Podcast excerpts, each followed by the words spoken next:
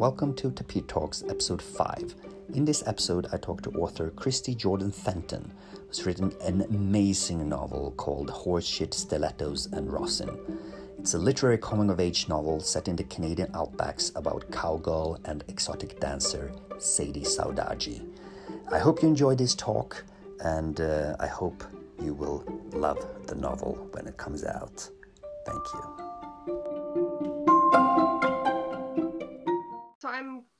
Christy Jordan Fenton, and uh, up until now, I've, I've had some things published in literary magazines that were for adults, but I've been mostly known as a children's author. And I grew up, well, I'm in, in Canada, so I grew up um, part of my life in Alberta in the, in the Canadian West, and part of my life um, just outside of Toronto. I've lived a lot of other places since um, the US, Australia, South Africa, and now I'm in uh, northeastern BC. So it's a place called Fort St. John. It's uh, territory, the traditional territory of the Dane-zaa, and it's just off the Alaska Highway. So anybody who's ever driven to Alaska would have probably driven by my place. Um, yeah, so it's on the east side of the Rockies, which um, is a very different kind of place than Vancouver. It's still very much um, the Canadian sort of Wild West. It's a lot of um, oil and gas industry, cowboys, farmers, uh, very it's very kind of redneck um, sort of place. Right, and you you you have kind of experiences in all those fields that you just mentioned. I think both in the the oil fields and the horses and farming. Uh, so when you were little, did you grow up on a farm? Um, I did until I was seven. So um, my father is a cowboy, so grew up with lots of horses and cattle and um, wasn't that uncommon to wake up on a spring morning. So in this area of the world, we get um, blizzards quite often in the spring when animals are already um, calving and foaling, and so to wake up with uh, barnyard creatures in the bathroom um, during a blizzard was not unusual. Uh, I had a, a, herd of chickens that I, I herded around, um, and uh, yeah, I grew up um, probably riding horses bef- like about the same time I could walk. Um, and like I said, um, when I was seven, I ended up moving to a city, which was a, a, huge adjustment. And then when I was 14, moved to Ontario, uh, not too far from Toronto, and that was just a whole nother world again. And when you were little, uh, what kind of uh, dreams or the classic question, what did you want to be when you grew up back then? Did you want oh. to be uh, to uh, follow in your dad's footsteps, or did you have other ambitions? Uh, I had three very clear ambitions. They've probably um, guided a lot of my life. So I, I, wanted to be a cowgirl, of course, and I wanted to be a dancer, and I wanted to be a writer. I wanted, I knew I wanted to be an author from really, really young age before I could even even write. I, I wanted to be a storyteller. So um, I actually still, it's on hold now, but I um, belong to an adult dance company still.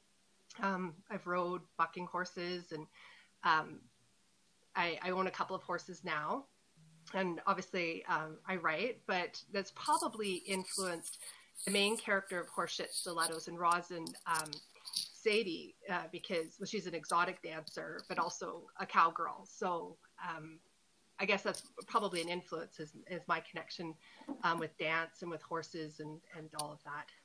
Yeah, of course, it's it's hard it's hard to uh, not think that some part of you is is uh, in this novel when uh, there's uh, very many uh, things that she's done in her life that that you have also done in yours.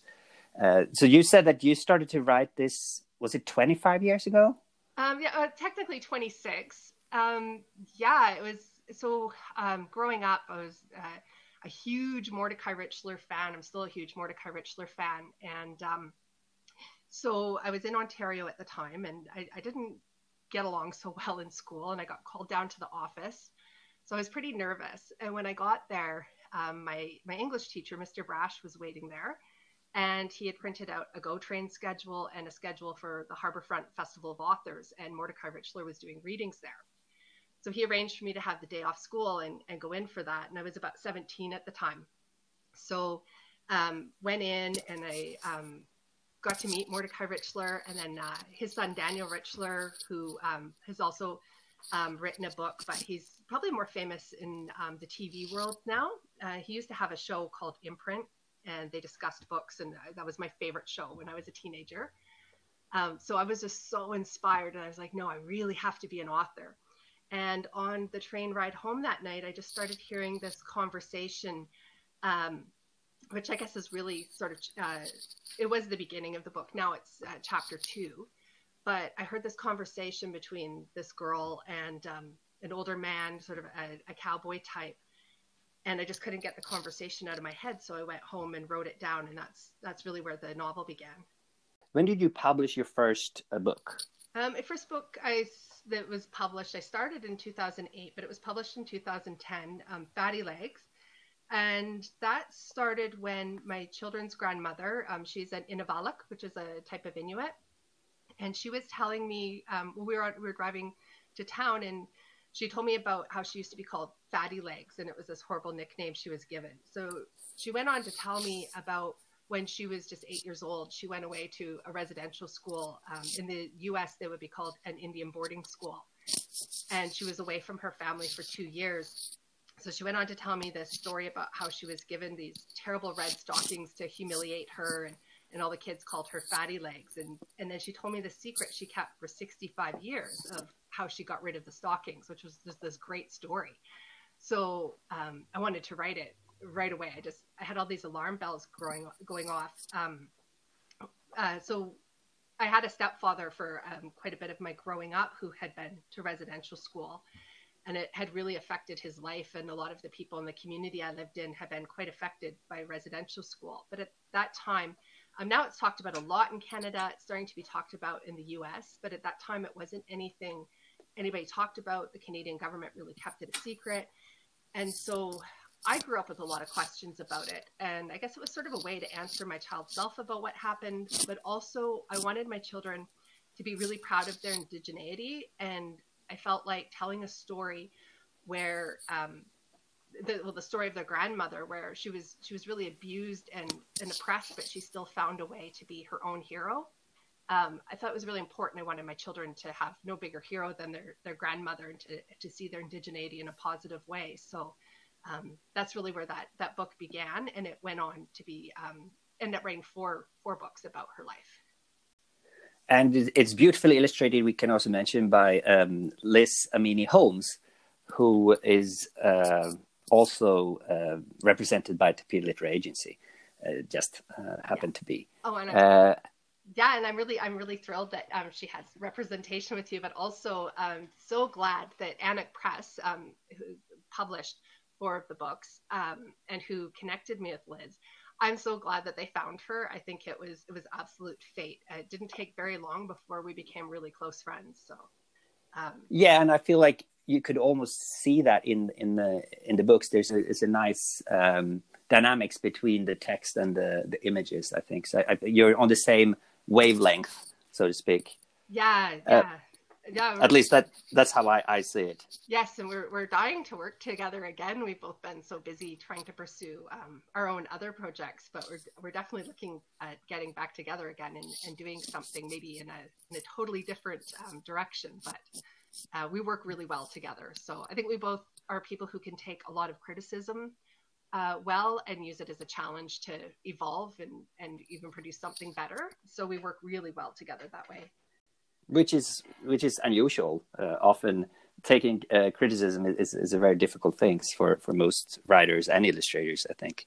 I, I, uh, because one feels very passionate, right, about your own work. So you feel always like other people coming and you feel like they're intruding a little bit in your own work. Well, I think if you take it personally, but if you take it as um, an opportunity to challenge yourself and go even deeper and bring more out of yourself, um, while still staying true to what your vision is. I think that um, criticism is great. I think editors are, are or people that I collaborate with. That's my best friends. I don't think I'd be able to produce what I do without that kind of feedback because as an artist, your um, scope of perception is pretty limited, and um, you know it's your job to honor the story as much as you can but there are ways when you're expressing yourself that people aren't necessarily picking up what you're trying to say and having um, other people do that for you and, and point that out is is really valuable i think i was wondering about stella in um, in uh, horse shit uh, and stilettos and rosin, which you basically how do you shorten the, the name of the novel when you talk about it? Uh, you just call it horse shit, maybe. Let's call it horse shit. I know when I'm writing, I just use um, like the first letter of of uh, of each of the the words. Yes. No. I. I, I mean, the title is brilliant. Uh, I, I just fell in love with the title the first time I saw it. Uh, I, I, I'm very into titles. I'm, I'm always curious to see how, how people came up with, with, certain titles, and, and this title was right. It really stood out.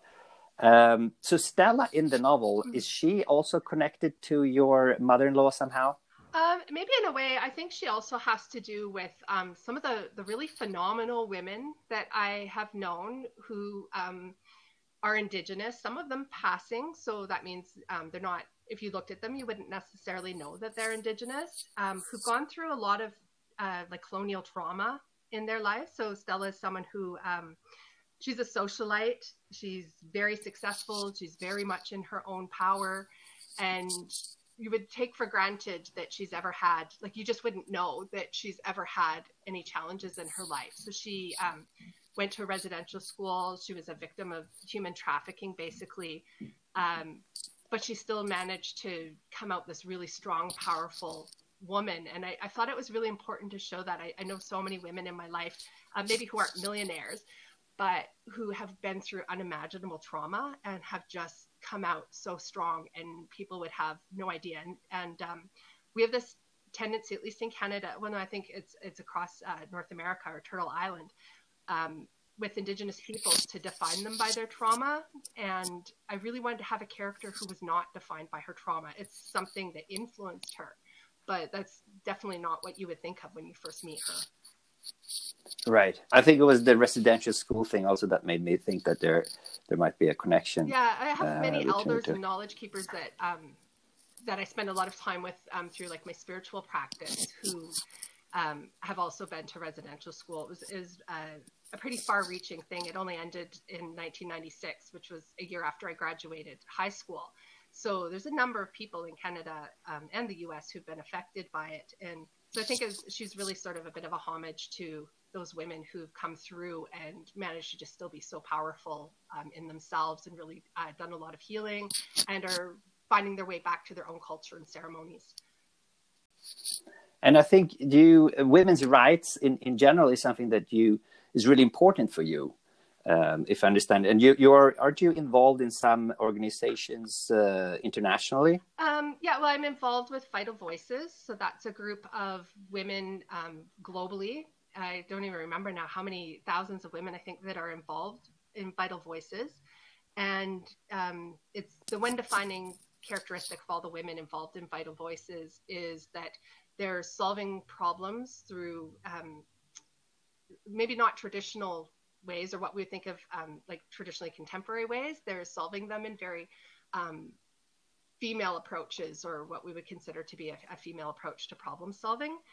Um, yeah, so it, it's a network that supports uh, women who are who are looking at um, doing things in different ways. And so the work that I do, uh, talking about residential school history, um, there's a lot of people doing different different things to um, advocate. We call it reconciliation here, and I'm not a huge fan of um, the term, but uh, it's really um, I, I go to, into schools basically. I talk to children and I explain about along with my children's grandmother and we talk about residential school and we start shifting perspectives with children about um, uh, about the empowerment of indigenous peoples uh, or like self-empowerment and self-agency um, we shift perspectives on um, understanding uh, why there are some of the mental health problems that there are with some Indigenous peoples because of um, the trauma that they've experienced. And we do a lot of decolonization work talking about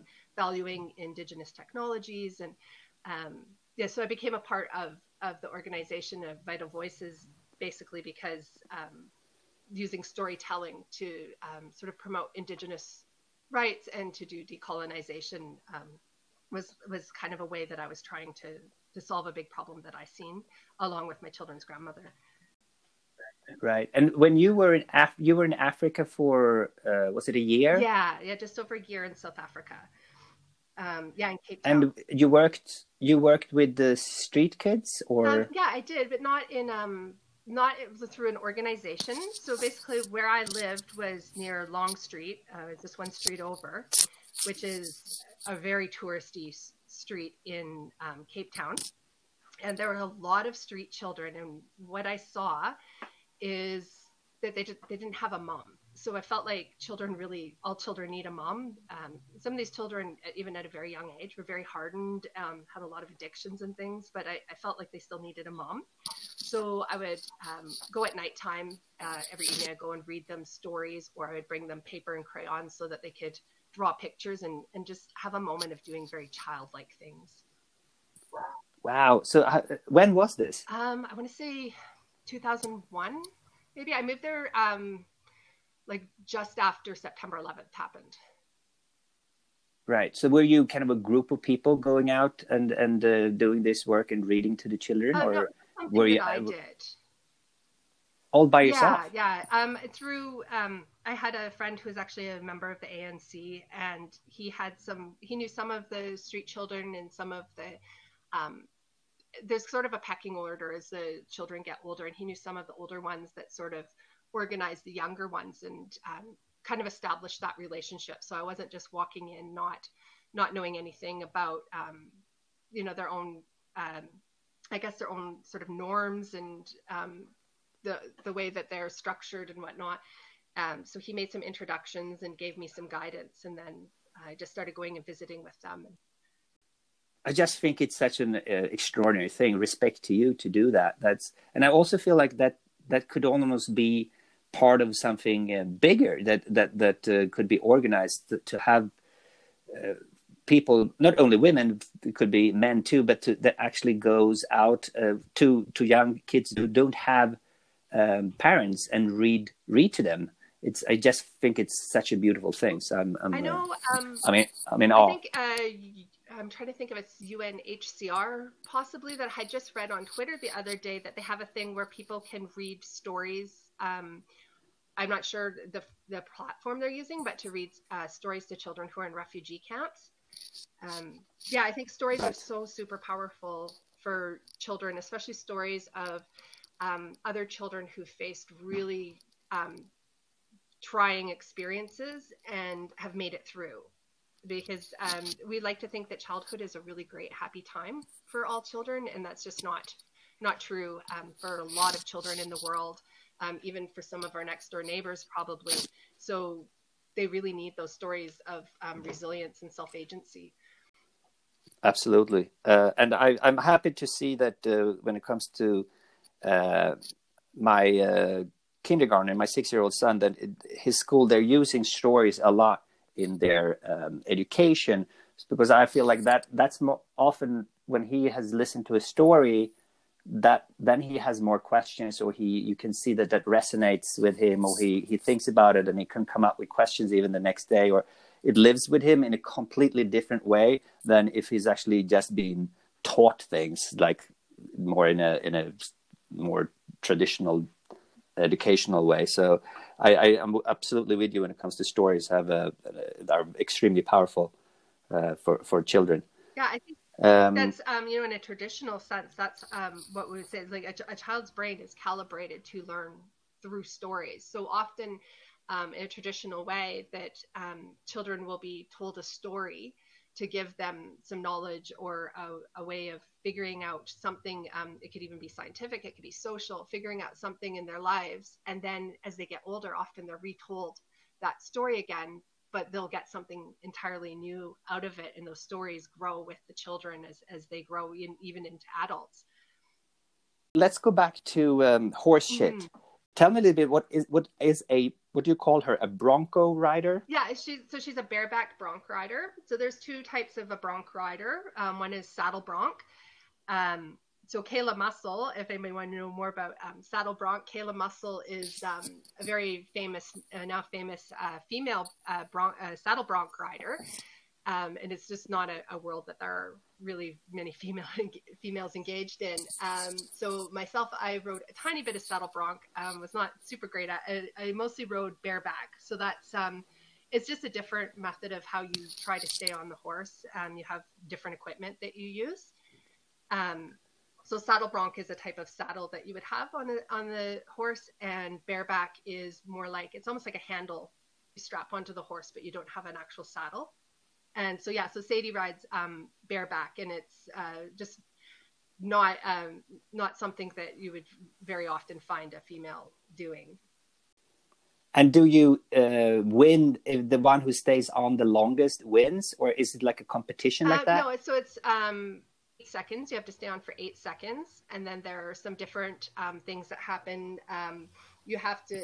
Um, so well, there's so there'll be uh, judges, and they will give fifty percent of the score will go to how the horse bucks, and fifty percent goes to um, how the rider how well the rider rides and then they put those together and that's how you get your score so whoever has uh, your score doesn't count if you don't make eight seconds um, and there's a few other things that go into that but um, that you you could have your score not count. Um, but basically if you follow all the rules and you make it eight seconds they will take your score that you get and then um, compare that to everybody else who rode and whoever gets the highest score then wins. And it, it's basically a rodeo or, yeah, i mean you have to excuse me i'm swedish oh, from no, the, but it's it's it's the same thing as a rodeo. Yeah it, it's a, it's one of the events in rodeo right. And so were you were, did you actually have other uh, female uh, colleagues so to speak or competitors that were there or were you actually the only no one? it was just me and as i said um, so kaila mussell was riding it at the time i was riding it was a long time ago and she's still riding um, but i believe she was pro already by then and i was i was amateur so we didn't ever go to the same rodeos. Um, so I, as far as I know, in Canada, we were the only two at that time. I'm not sure. There could have been other females, but I don't, not that I'm aware of. And I know that in the United States that there were more women um, who were riding, but none that I ever encountered. Right, and of course, Sadie is is more or less in that situation too, right? right? She, uh, as far as I remember, she didn't. They were all men yes. around. She she lives in a very male dominant uh, world uh, in in the novel. Yeah um, and she's and of course she has.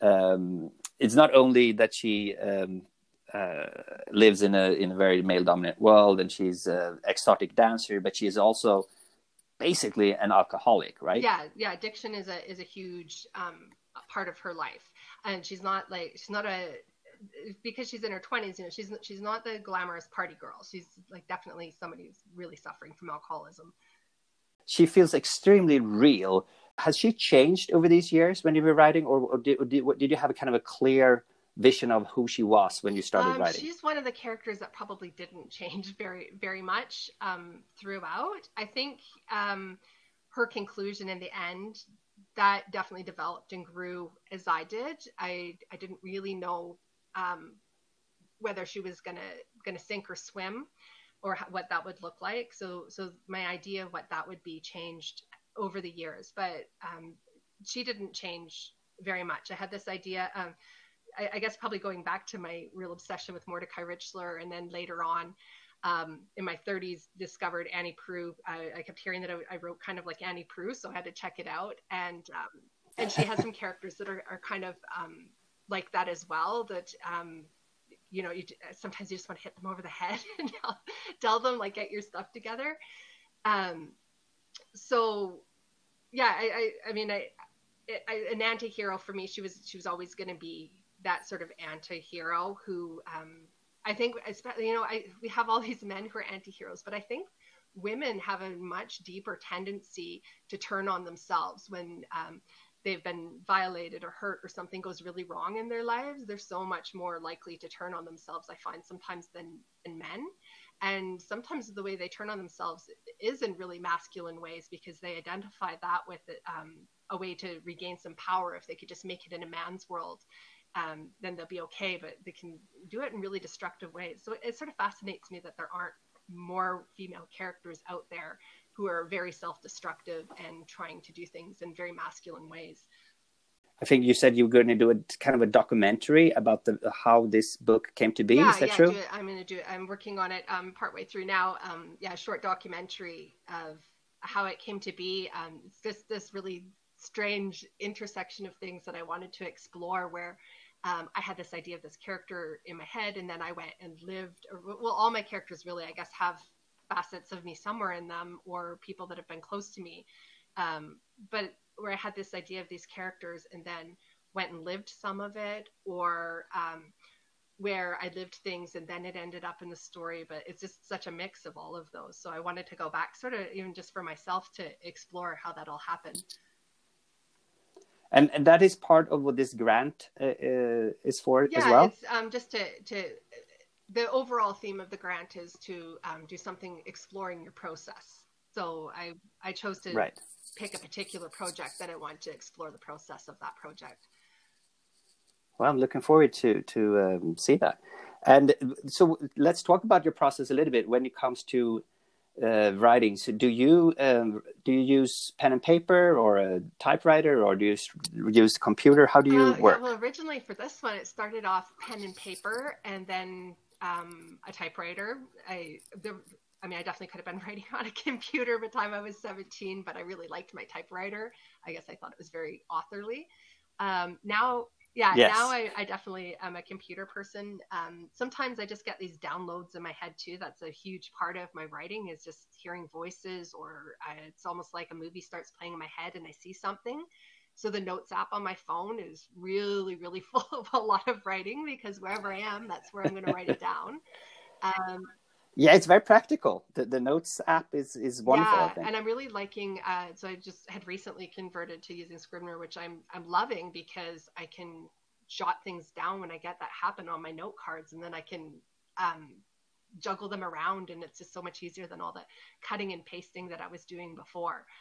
Um, yeah so i i mean I, I sort of just get this big storm and and write I'm very much one of those people would say I work with the muses, but then I also I'll go back and I'm like a really bad perfectionist, so I rewrite and rewrite and rewrite. I also um, you know will do research or um, I'll go over a scene and then I'll just slow myself down and really spend a lot of time visualizing what that actually looked like and um, what sort of emotions were involved and and not necessarily to write the emotions out. I'm not a big fan of saying, you know, so and so was upset and much more rooted in like the physicality of how they how they would look if they were upset. It's very much uh, Cormac McCarthy territory. It's both when it comes, of course, to the landscapes and the, and the, but also the, the, the the characters and some of the psychology. Uh, are you are you at, at all um, influenced by well, Cormac so it's, McCarthy? It's pretty interesting. So when I joined uh, Authonomy, um, which is, is actually um, a site that was um, sponsored, I guess, by HarperCollins. And I started connecting with um, people who were other writers, but they were doing beta reading for me. And I kept hearing Cormac McCarthy and Annie Proulx like over and over again. So that's when I became interested in both. And I, I love both of them a lot. Um, but I, I, think I was already writing in that kind of vein um, before. I would say a, a, bigger influence on me might have been like Guy Vanderhaeghe, um, who's a Canadian author. He's done some really really interesting books where he turns um, the Wild West sort of genre or tropes on their on their head. Um, he's probably um, most famous for The Englishman's Boy. Um, and he's somebody who does really intense historical research and whatnot. But I just loved how he really di- dissected these um, this mythology that we have of the West that actually isn't very accurate yeah, he's just a phenomenal writer. He's been one of my favorites since I don't know, probably like um, since I was about 15 or 16. So I'd say that he was probably a bigger influence on me, though definitely when I started hearing about um, about Annie Proulx and Cormac McCarthy, I, I, dove into that and read read quite a bit. And probably they're they're an influence now when I write, but um, not I couldn't say when I first began that it, it was. Well, it's pretty good to be compared to those two yeah, uh, I, giants. I got pretty flattered. uh, so, and what other kind of uh, uh, favorites uh, do you have uh, when oh, it comes to um, authors? Louise uh, for sure. I, um, she's just a phenomenal Anishinaabe uh, woman. Um, she's I don't even know how many books she's published. just I love how she has um, different characters interweaving in these really sort of um, like epic narratives, but also that they're really realistic characters. And I think what ended up happening for Horseshit is I had some characters who were indigenous, some who weren't, some who were mixed, some who um, very much identified, some who were very lost culturally. and um, where that all intermingled when they all came together. And she just does that so beautifully, the way she explores it with her characters. She's just phenomenal. Will there be a follow up to this book? Will we know more about Sadie? What happens to her after this book, um, or what are your plans? I, I, would like to eventually go back and explore some of the other characters. So, um, in Horseshit, uh, Sadie meets up with um, three other characters, and they've known each other before when they were coming of age and have their own backstory um, and how they chose to move forward and who they would become at that coming of age point. I would like to actually go back and explore more of their own stories. Uh, but right now, I'm working on. Been working on it for a little bit. Um, it's a story about um, sin eaters, and it's a little bit like a vampire trope, but really turned on its head. So they're um, healers that take on um, when people are going to die, they take on those sins of those people and they alchemize them. Um, and that becomes their um, their power and the key to like their longevity or um, that they're immortal. But now they've kind of um, taken on, I would say, uh, sort of like a, a, spiritual cholesterol, and so they're they're getting sick, and um, it's very much woven into some pulp sort of tropes as well. There's um, a gang of bikers and there's some some uh, there's an evil RCMP officer and um, yeah so I weave all that in and that um, takes place in southern Alberta. And then uh, another thing I'm working on is uh, a children's story um, it's a collaboration with um, Beju Gonkor uh, of Art Represent. And we've we're working with the artist she represents who uh, visual artists. They all either um, come from conflict regions or they're still in conflict regions. And so they've each submitted a piece of art, and then um, we've interviewed them and written their stories, or in some cases, they've written their own stories and I've edited them about um, their experiences going to school. And the sort of commonality, whether they've had good experiences or bad, is um, the propaganda that exists in the classroom. And of course, we also turn that um, on its head because we're not just talking about Crimea or Afghanistan or Iran, um, but we also are going to look at North America and um, revisionist history and indigenous mascots and, and things like that as well. Is there anything that you would like to add or something I should have oh, asked? Oh, I'm sure there was that something. I didn't. Anybody wanted to follow up more, um, probably Facebook. Uh, it's uh, Christy Jordan Fenton, so C H R I S T Y J O R D A N F E N T O N. Um, I share a lot of things that I find interesting there or um, where I'm at working through my own relationship with perceptions.